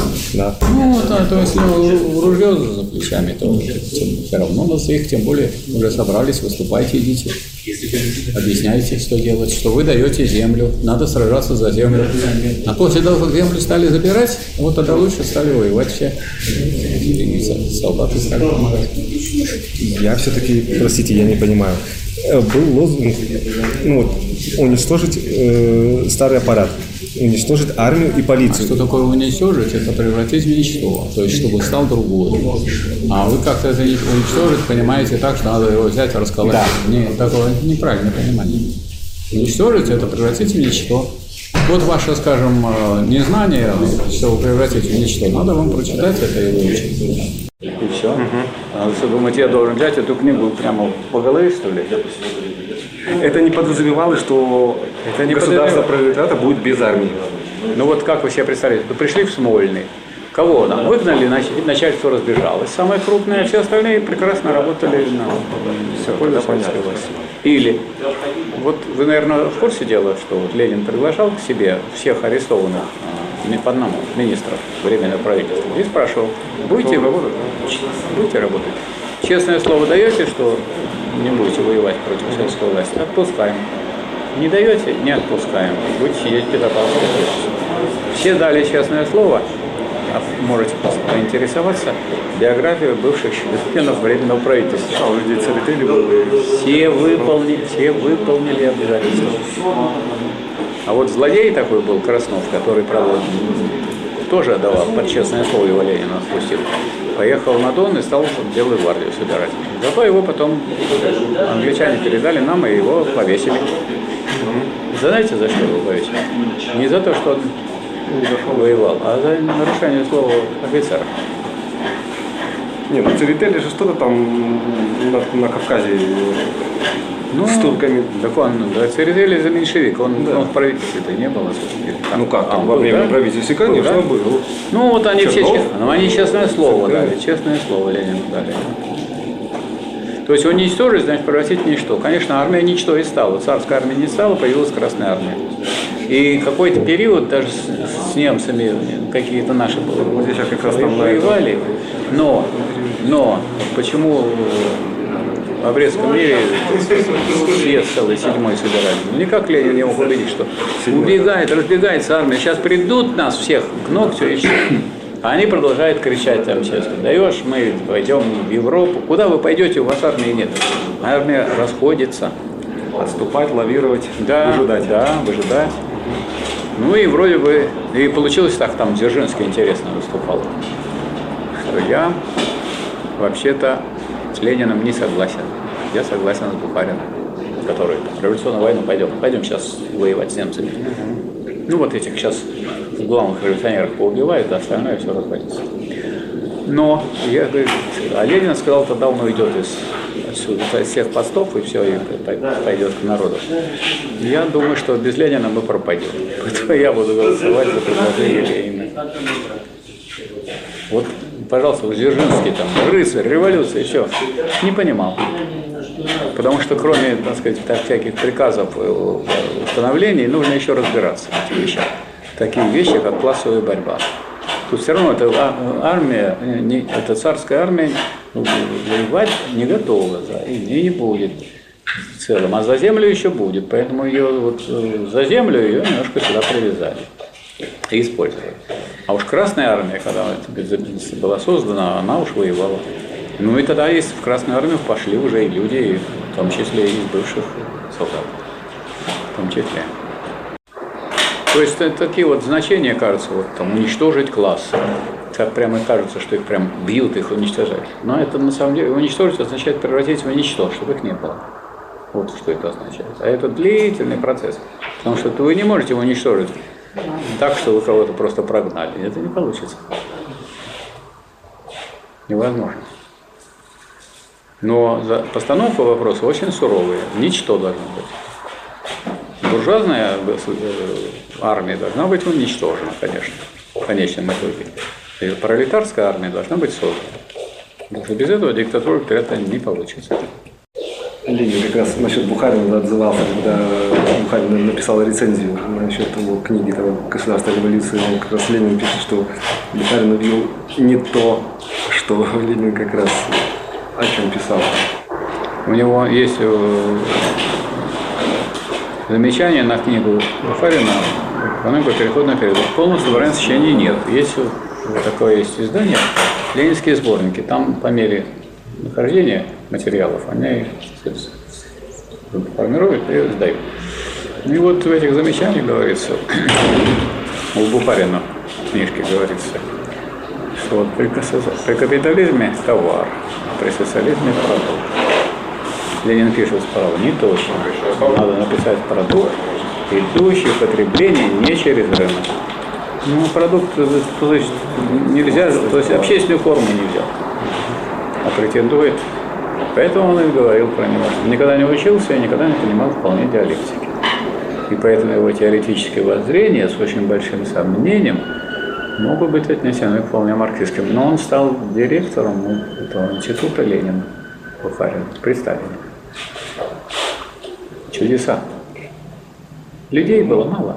Ну, это удивительно, как вот Да. можно было продолжать работать с Троцким, который А с кем запорол вот этот С кем работал? мир, который привел к таким катастрофам, почти А с кем? Петроград. С кем работал? С кем работал? Вот вы что посоветуете? Ну вот есть у нас люди в Красном этим занимались. Этого достаточно, что ли, для победы социализма? Ну вот мы издаем газету, 50 тысяч экземпляров. 50. Раздаем ее по утрам у завода. Это очень важно. Другой такой газеты нет, и другой организации такой нет, которая это делает. Ну это же недостаточно тоже. Значит, у нас ответы на вопросы. Вопросы просьба задавать громко, ясно, четко, имея в виду, что они все записываются и идут в эфир. И э, ваши вопросы, это и вопросы и тех, кто тоже хотел бы их задать, но он так вот не подсуетился, и почему-то он еще не в Красном университете. Но он еще может в него поступить, летом будет новый набор, и они смогут тоже учиться. Пожалуйста. Полковичев Сергей, слушатель Красного университета. Вопрос следующий. Значит, относительно 1936 года. Выборы в Советы от, от они были именно отменены или их разбавили выборами территорий? Нет, они, э, инструкция другая была. Вот э, там вот есть книжечка, вторая, Совет экоформ государственной власти, инструкция там приложена. И эту инструкцию я узнал, когда праздновали в Думе, в Государственной Думе праздновали праздник очередной демократии, там запись такая была на, на диске. И э, мы нашли там вот этот самый текст документов, которые говорят, как организовывались выводы. Выборы были от коллективов, по коллективу, все. 38% проголосовать надо, чтобы был, считался избранным. Чтобы отозвать, самое главное это не выборы, самое главное в демократии. Вот если вы можете меня выбрать, это здорово. А вот еще более здорово, если вы можете меня снять, отозвать. А если вы меня отозвать не можете, то это карикатура на демократию.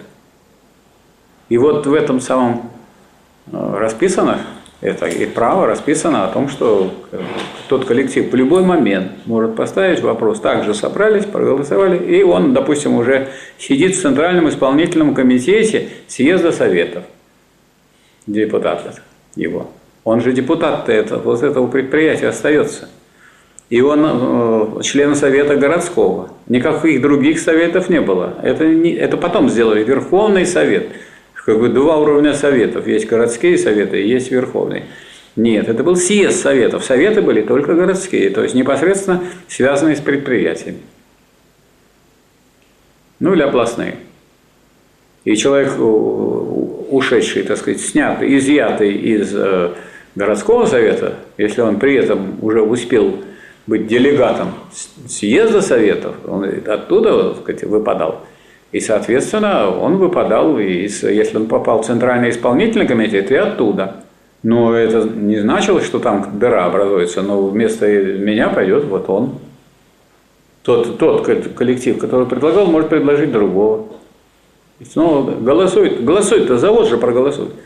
Ну или два или три завода, так, чтобы примерно одинаковые были нормы представительства для каждого депутата. Если крупный завод, например, Кировский завод, вот в 89 году там еще были на были, так сказать, выдвижение было, по крайней мере, по коллективам на Кировском заводе, например, одно производство танковое, там 10 тысяч человек было. Поэтому кого предложили. Вот я, например, был кандидатом, но дальше не прошел. А прошел Сергей Андреев, который на буржуазной позиции стоял. От Кировского завода – ну, что есть, то есть. Это то есть не означает, что нет э, борьбы, в том числе идеологической. Но надо на заводах должна вестись эта борьба. Надо рабочих просвещать, а не только где-то в учреждениях. С рабочими контактов было очень мало. Еще э, там в раннее советское время достаточно большие. Вот я, например, э, был на кафедре политэкономии, поскольку политэкономы считаются общественной кафедрой, нагрузки у нас меньше, там, скажем, у нас 550 часов, а у кафедры конкретной экономики 800. Зато мы должны приходить на заводы и выступать. Мало мы выступали на заводах, больше на каких-нибудь собраниях. Э, а вот там, где начинается забастовка, вот иногда меня туда приглашали. А в принципе, хотя вот сейчас ознакомления с тем, что делается на заводах, вообще нет никакого. То есть мы абсолютно изолированы от этих самых заводских коллективов. Но я вот, скажем, участвовал в работе профсоюзной организации э, докеров морского порта и являюсь консультантом первого контейнерного терминала профсоюзного комитета. Они выписывали пропуск через соответствующую службу ФСБ. Ну и, так сказать, я там мог приходить и выступать во время обеденного перерыва, там, где люди вот, собираются в бригадах, в бригадах. Это, то есть, еще такое сложное дело, чтобы так сказать, люди грамотные могли кого-то, кому-то помогать и учить и делать. Еще вопрос? Можно еще раз коротко, что они изменили в 1936 году? Что они изменили в худшую сторону в 1936 году? Вот максимально коротко. Они не, не, не изменили, а ликвидировали советы выбора трудовых коллективов. Выбор по, в программе партии, в программу партии читали? Там что написано? Брат, не читали? А что, не читали программу партии, которую Ленин написал? Там написано, что выбор проводится по предприятиям, что основной избирательной единицей, основной ячейкой государства является не территориальный округ, а завод, фабрика. Вот что написано в программе партии. Берете программу партии, которая была до 1961 года, и смотрите – вот там так было записано. Или берете просто программу. Программу партии вы можете взять, э, она же была в таком виде, существовала с 12 съезда. Ой, с 8 съезда. Эта программа утвержденная на 8 съезде, просуществовавшая до 1961 года. При Сталине ни одного слова не, не поменялось в программе партии. Вот, поэтому все, так сказать, никто уже, если я, например, был депутат, а вы были организатором моего избрания на заводе, а потом увидели, что я уже сижу и занимаюсь своими делами, то такая ваша малина, что вы могли собрать собрание на заводе, меня отозвать, закончилось. Теперь меня никто отозвать не может, потому что собрать всех вот э, избиравших меня людей, это совершенно немыслимо. 300 тысяч вы соберете, что ли? Это невозможно. А собрать тех, кто выдвигал, вот тех, кто вы предлагали, они могут отозвать. И послать вместо Иванова Петрова. Петров не то делает. Сидорова. Сидорова. Степанова. И все. По Нижегородской области до этого вот, события 300 э, депутатов было отозвано. Это редко где можно найти такие данные. А после этого никто уже никого никогда не отзывал. Как вы отзовете? Все сверху. Вот если я ваш начальник, а вы депутат, я организую территориальные единицы, чтобы там район или целая область проголосовала против. Это было. То есть использовать механизм и, так сказать, голосования для того, чтобы от кого-то освободиться, это пожалуйста. Допустим, по заданию Хрущева. А вот снизу все, все закончилось. То есть на этом выборы в Советы завершились. Поэтому в этом смысле власть не стала уже советской. То есть она по названию советская. А, вот помню, а диктатура пролетариата не исчезла, потому что это ухудшило ее, так сказать, функционирование, но не исключило ее. Вот я помню, что в перестройку там критиковали принцип, что это вообще неправильно, что выбирать по предприятиям это неправильно, что там вот эти, кто работает, они не представляют интересы жителей. Не рассказывайте мне, я вот это хорошо знаю, потому что в это время мы как раз вели дискуссию с теми, кто был против выборов через трудовые коллективы, и, сказать, и довели ее до того, что в Москве в двух районах проводили выборы уже по заводским предприятиям. То есть оставалось еще, там, получается, 91 -го года такая система, Чистейшая. Эта система, вот она, как вот ее изменили в 1936 году, так она и такая и висела все время. То есть эта система не мешала, она благоприятствовала загниванию всего государственного аппарата. Ну как вот все портится, ну никто, никого невозможно отозвать. Интересно, человек не мог два раза проголосовать по, по, по территории, по месту проживания. По месту проживания он вообще не мог голосовать. Вот, например, те, кто пенсионеры, там другие люди, которые не работают на заводе, они приписывались к этому, вот к заводу идут, идут на, на завод на собрание и, и участвуют в этом собрании. Это не проблема. То есть, что является основой? Либо основой являются, так сказать, заводские коллективы, либо основой является непонятно что. Что у вас общего со, с теми, кто живет на вашей, так сказать, лестничной площадке? Выключатель, ну, может, батареи. А в обществе это что общее? Для ничего.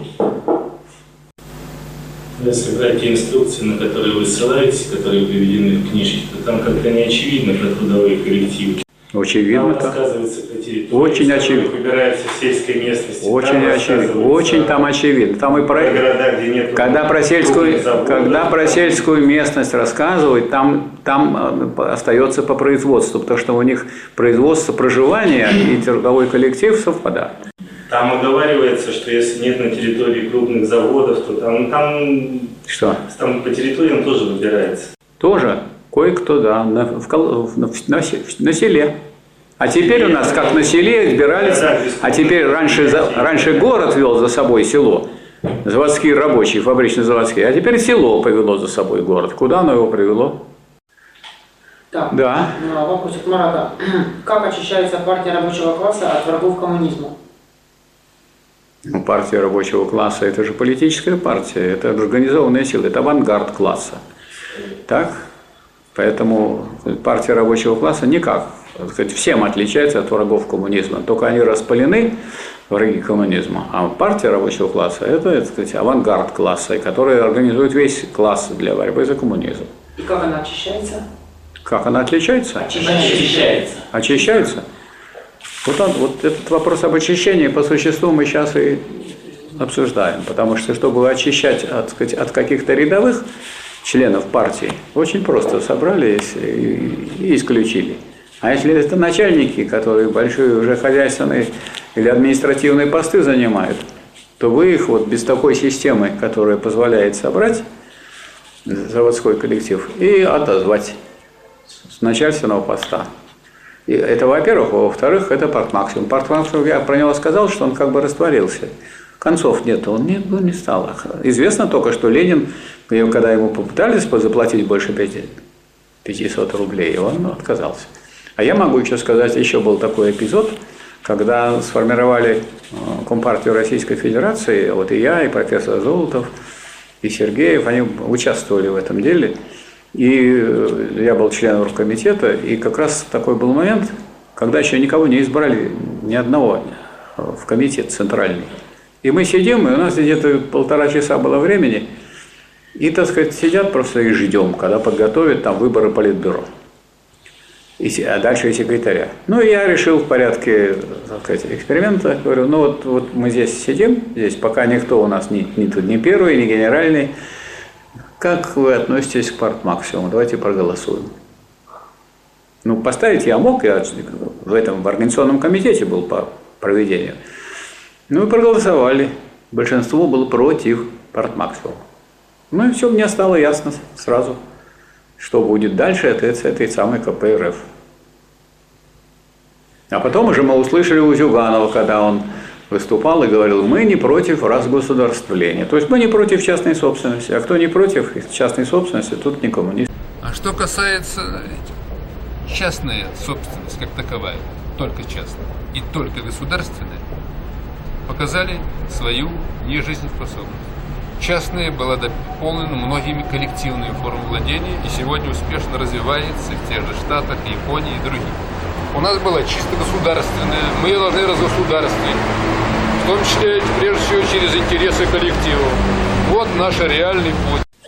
Если он не против. А если коммунист, то он против частной собственности за общественную. Я правильно понимаю? Ну а как же? А, вопрос от Андрея. Михаил Васильевич, добрый вечер. Здравствуйте. Скажите, пожалуйста, можно ли было избежать Первую мировую войну? Ленин называет Российскую империю империалистической страной. Почему? Я не видел, чтобы Ленин называл ее империалистической страной. Такие вещи делаются так. Том такой, страница такая.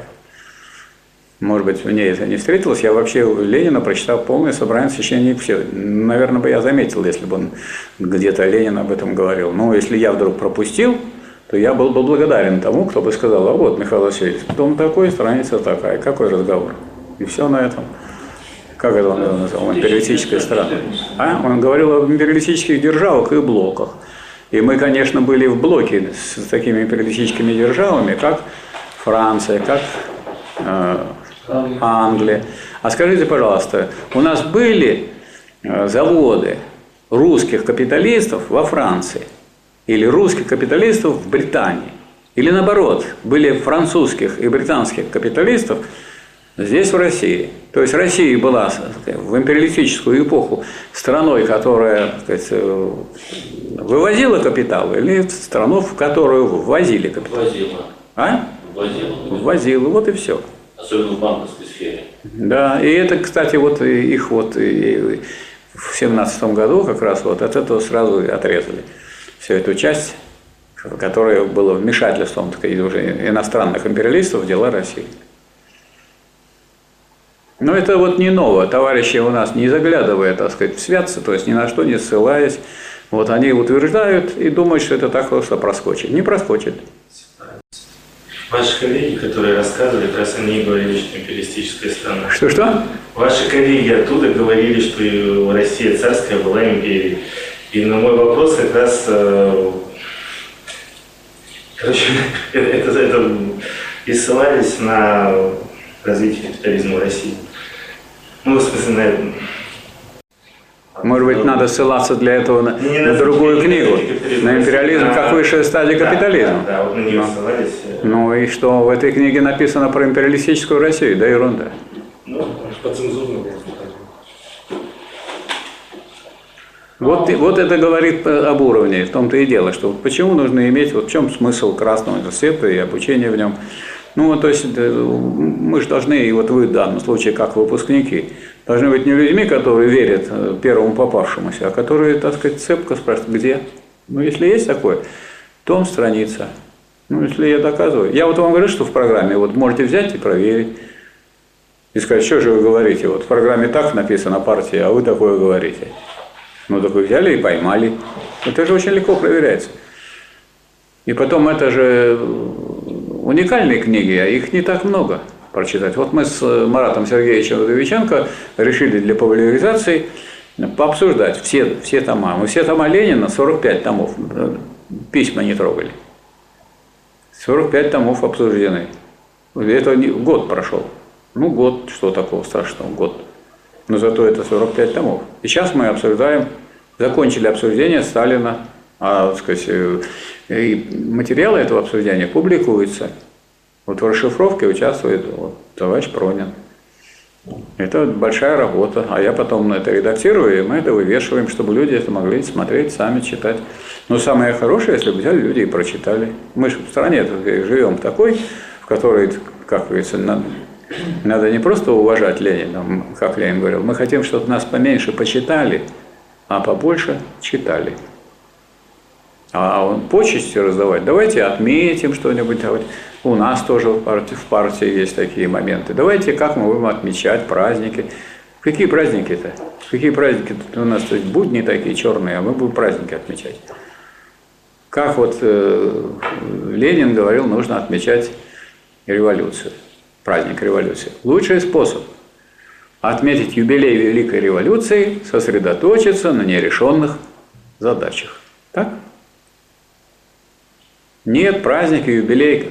Ну, у нас в стране, так сказать, у нас сокращается население России. У нас семьи теперь такие, два взрослых, муж и жена, и ребенок один.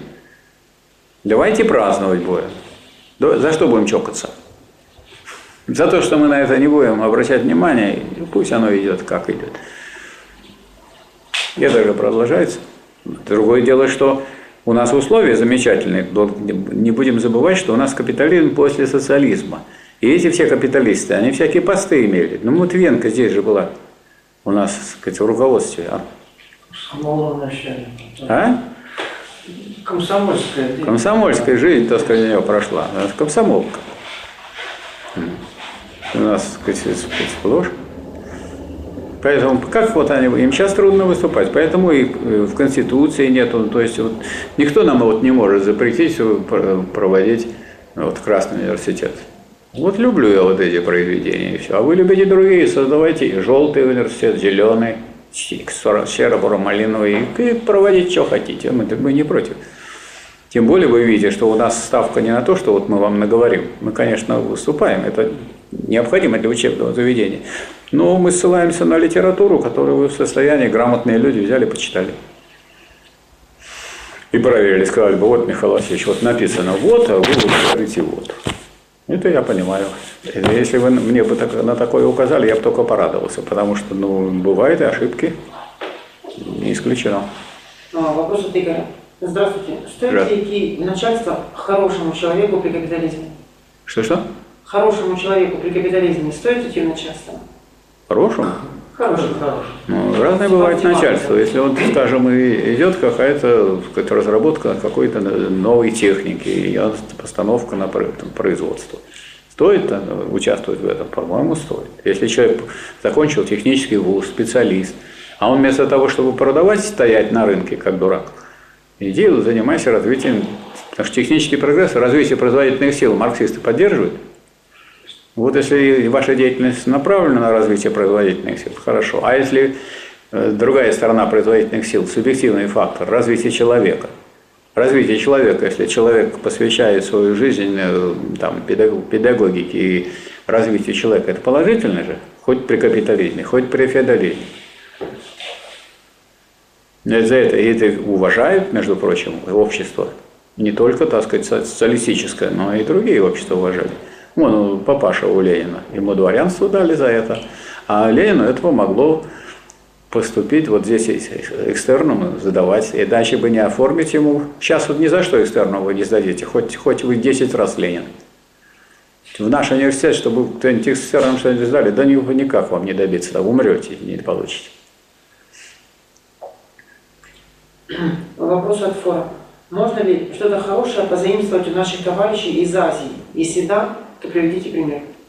И про наших товарищей из Азии. У нас товарищ, например, есть Миргей Естинов, он участвует в рабочей нашей партии, раздает народную правду у предприятий в Казахстане. Вот это наш товарищ. Это во-первых. Во-вторых, я в Казахстане был участником э, совещаний по ценообразованию. Там были экономисты, которые были, как и я, за снижение цен, а не за повышение. Но мало. Может, Ну, имеется мало, в виду но- Китай или там Северная Корея. А вы имеете в виду какие? Я ж не знаю, что он имеет в виду. А кого вы имеете? Степан Я думал, в виду. Ну, говорит, так, что имеет в виду. Ну, в Корее, в Корее Северной вообще там есть замечательные вещи. Я там был две недели, и самое интересное в этой Северной Корее то, что они такой нашли метод аналогичный тому, что, на, на что мы намекаем, как отзыв сказать, депутатов. Там каждый руководитель, кроме одного, самого первого лица, обязан один месяц проработать неосвобожденным секретарем какой-нибудь ячейки производственной, или сельской, или заводской. И вот, вот он, а, рис там сажают, между прочим, вручную, в воду, стоят в грязи, и, значит, не механизирован. Вот, вот туда, туда, туда. А как-то мы, э, поскольку я там глава делегации, еще один у нас был значит, э, руководитель отдела народной правды Фетисов Борис Лаврентьевич, и один товарищ с телевидения, мы записывали все, и нас провозили, провозили по всей территории. Мы как раз были в одном селе, и там совхоз, ну типа совхоза, предприятие. И нам рассказывают наши корейские товарищи из э, Министерства иностранных дел в хороших таких пиджачках со значками Ким Ир Сена, что вот тут вот был Ким Ир Сен, и он здесь вот, вот, так сказать, вот и обращался к трудящимся. Я говорю, давайте мы сейчас пойдем, и вот там как раз, вот видите, работает у вас там молотилка, давайте пойдем туда. Они же грязно же. Я говорю, да Ким Ир Сен же ходил. Ну, в общем, они пошли, пошли, решились. Приходим туда, все мы все так остолбенели, ребята молодые, и вдруг приходят из Министерства иностранных дел со значками, из ЦК, и иностранцы, то есть русские. Ну, и мы начинаем спрашивать, они обмолачивают рис. Обмолачивают, и тут же все это, значит, э, вяжут снова снопы и складывают. Я говорю, что вы делаете? Зачем вы это снопы-то снова складываете? А это, говорит, мы японцам отправим, а у них получим за это много всего хорошего торговли. Мы им, значит, солому рисовую, они из нее циновки сделают, все эти тапки и так далее. А мы там то, что нам нужно Корее получить. И начал Найт нам, э, значит, объяснять, как это делают. Потом говорит, да, это, остановил этого товарища, рабочего, который там работал, и снял свой пиджак, и раз, и показал, как это делается, как они вот это, собирают эти снопы и кидают. Я говорю, что-то у вас ловко так получается. Да я, говорит, месяц тут работал. То есть вот он. А за отделом, который с нами вел беседы, так сказать, как бы официально, он говорит, вы извините, говорит, я вот сейчас, э, я начальник тут отдела, а я должен был сначала заместитель с вами встречаться, потом уже я. Но завтра я ухожу неосвобожденным секретарем партийной организации в колхоз. Поэтому я сегодня с вами встречаюсь. Пожалуйста, это реальность. Ну, это месяц так побудет на, на предприятии, и поработает, и вместе, так сказать, посажает, и поговорит, и покушает, и посмотрит. Это, конечно, сильные вещи. Это не, не просто, так сказать, быть просто под угрозой того, что тебя отзовут. Он просто рядом будет работать целый месяц в году. Каждый, кроме одного, первого секретаря. Кроме Ким Чен Ира тогда, а сейчас уже кроме Ким Чен Ына. Вопрос от Александра. В книге «Логика учебное пособие» Гусева есть раздел «Определение понятия». Как эту фразу определить, определение, определение понятия можно трактовать с позиции категории диалектики Гегеля? С позиции категории диалектики Гегеля это оксюмерон, то есть такая каша. Ну, вот. Вам хочется сказать, что такое понятие, так и скажите. Что понимать под понятием и что понимать под определением. У каждого из этих э, категорий есть соответствующее определение. Что такое определение? Качество, которое есть в себе в простом нечто, и сущностно находится в единстве с другим моментом этого нечто, с в нем бытием. Так написано. Вот такое определение. Причем это очень легко расшифровывается. Качество, которое есть в себе. Вот вы сейчас в себе или не в себе? К себе это вы равны сама себе. А если бы вы вдруг вы стали не в себе, сейчас выбежали, стали меня рвать на мне волосы и сказать, что вы тут нам преподаете. Это было бы не в себе. Это отрицание. А в себе бытие – это вот качество, которое сохраняется в изменениях. Вот это его определение. Ваше определение хороший человек. Если вы обычно что-то хорошее делаете, и это обычно. А если вы хорошее делаете иногда, то вот сюда при- приходите такой гладкий, добрый, а потом как выйдете на улицу, скажете, «Тын, тын, тын». Хорошее определение, очень понятное, в себе. Вы в себе или не в себе? Ну, так вот, в себе равен самому себе, все нормально. Что тут непонятного? То есть, кажется, что у Гегеля сначала дикие такие вот слова. Что за в себе бытие? Качество, то есть, какую-то взять вашу определенность. Если умный, так вы все время умный, а не то, что сегодня умный, завтра напьетесь и будете, значит, там бутылками звенеть. В себе бытие. В простом нечто. И сущность находится единством с другим моментом. Это есть в нем бытием. То есть, что такое в нем? В нем указывает на то, что вовне. Потому что ваше внутреннее связано, только тогда внутреннее, если вы разделяете внутреннее и внешнее. Ваше внутреннее выражается вовне. Правильно? Вот. То есть не, такое, не такая ваша доброта, которая ни в чем, а которая у вас внутренняя и проявляется вовне. Если ни в чем не проявляется, нет у вас никакой доброты. У меня она есть. Если я, я говорю, человек не, не хвастливый, я просто самый умный и самый знающий. Примерно так это будет выглядеть. Я самый скромный. То есть сначала кажется, вот у Гегеля некоторые вещи звучат дико, думаешь, что это такое, это написано. Качество есть, которое в себе, в простом нечто, и сущность находится в единстве с этим другим моментом этого нечто, в нем бытием. А я вот вам объяснил, что тут непонятно. Понятно? Вот у вас видно, что ум там блестит, а так оно не только в себе, оно и проявляется во мне. Вот, как человек выступает, как он действует, правильно? А если ни в чем не проявляется, то хороший, говорит человек, но еще ни разу не видел, чтобы он что-нибудь хорошего сделал. Это у него тогда есть это определение? Это его определение тогда? Нет у него такого определения. Так. А, так, сейчас. Читал в уставе вашей партии, что среди пунктов написано работать в одной из партийных организаций. Что это за, за организация? Ну, у нас вот, например, есть сейчас московская организация, ленинградская организация. Ленинградская у нас, поскольку у нас не во всех городах есть достаточное количество членов партии, поэтому многие находятся, у кого там два только человека или три, находятся в Ленинградской организации. И Нижегородская организация. А кроме Нижегородской, там еще есть другие из других городов. Пока у нас три организации, ну такие, да, распространяющиеся на всю Россию. Во всяком случае, где бы человек не появился, он будет работать в одной из организаций, либо московской, либо ленинградской, либо нижегородской. И там числится, пока не отпачкуется еще кто-нибудь.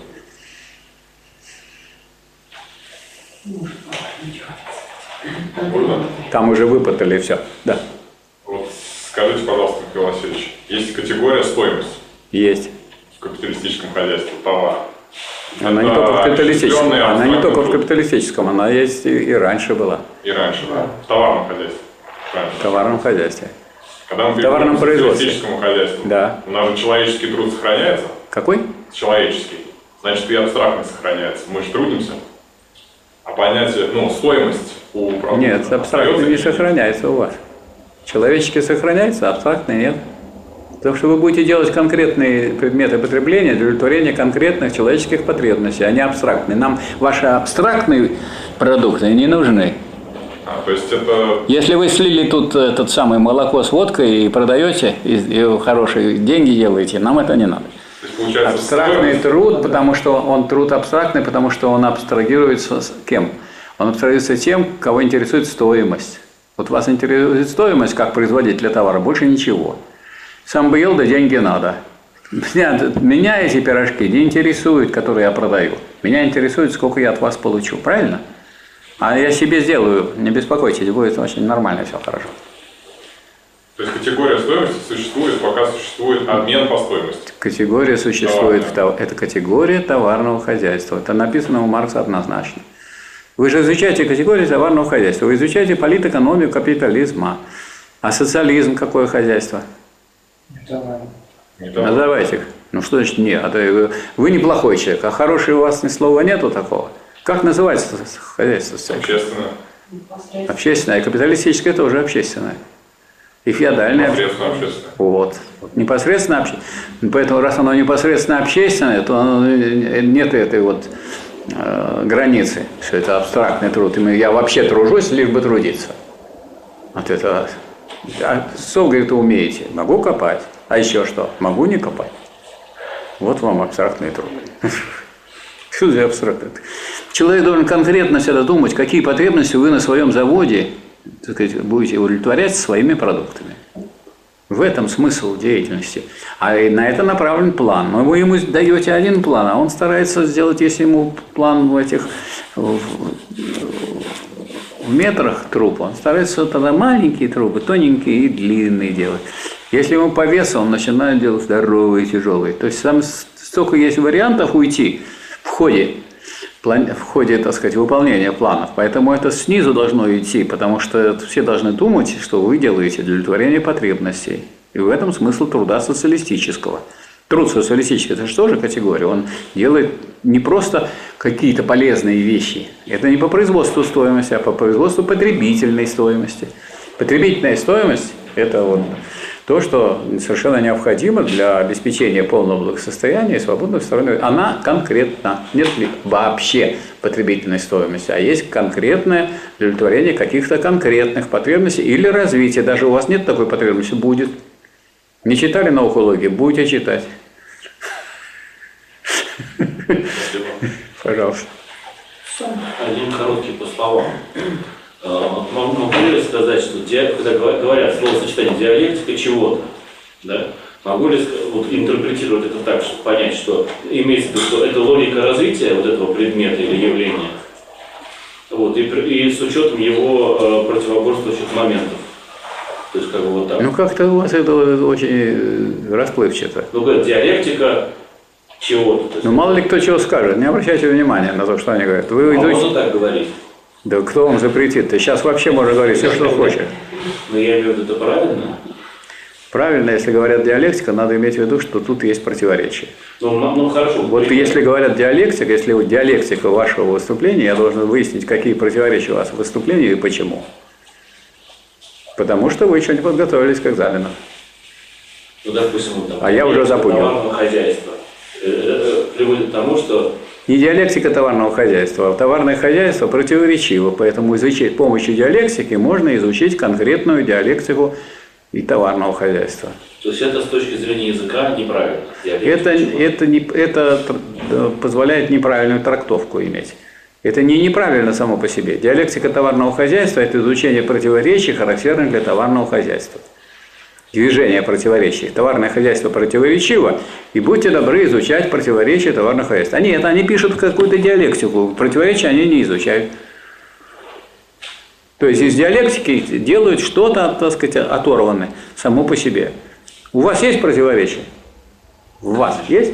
Вот это и есть ваша диалектика.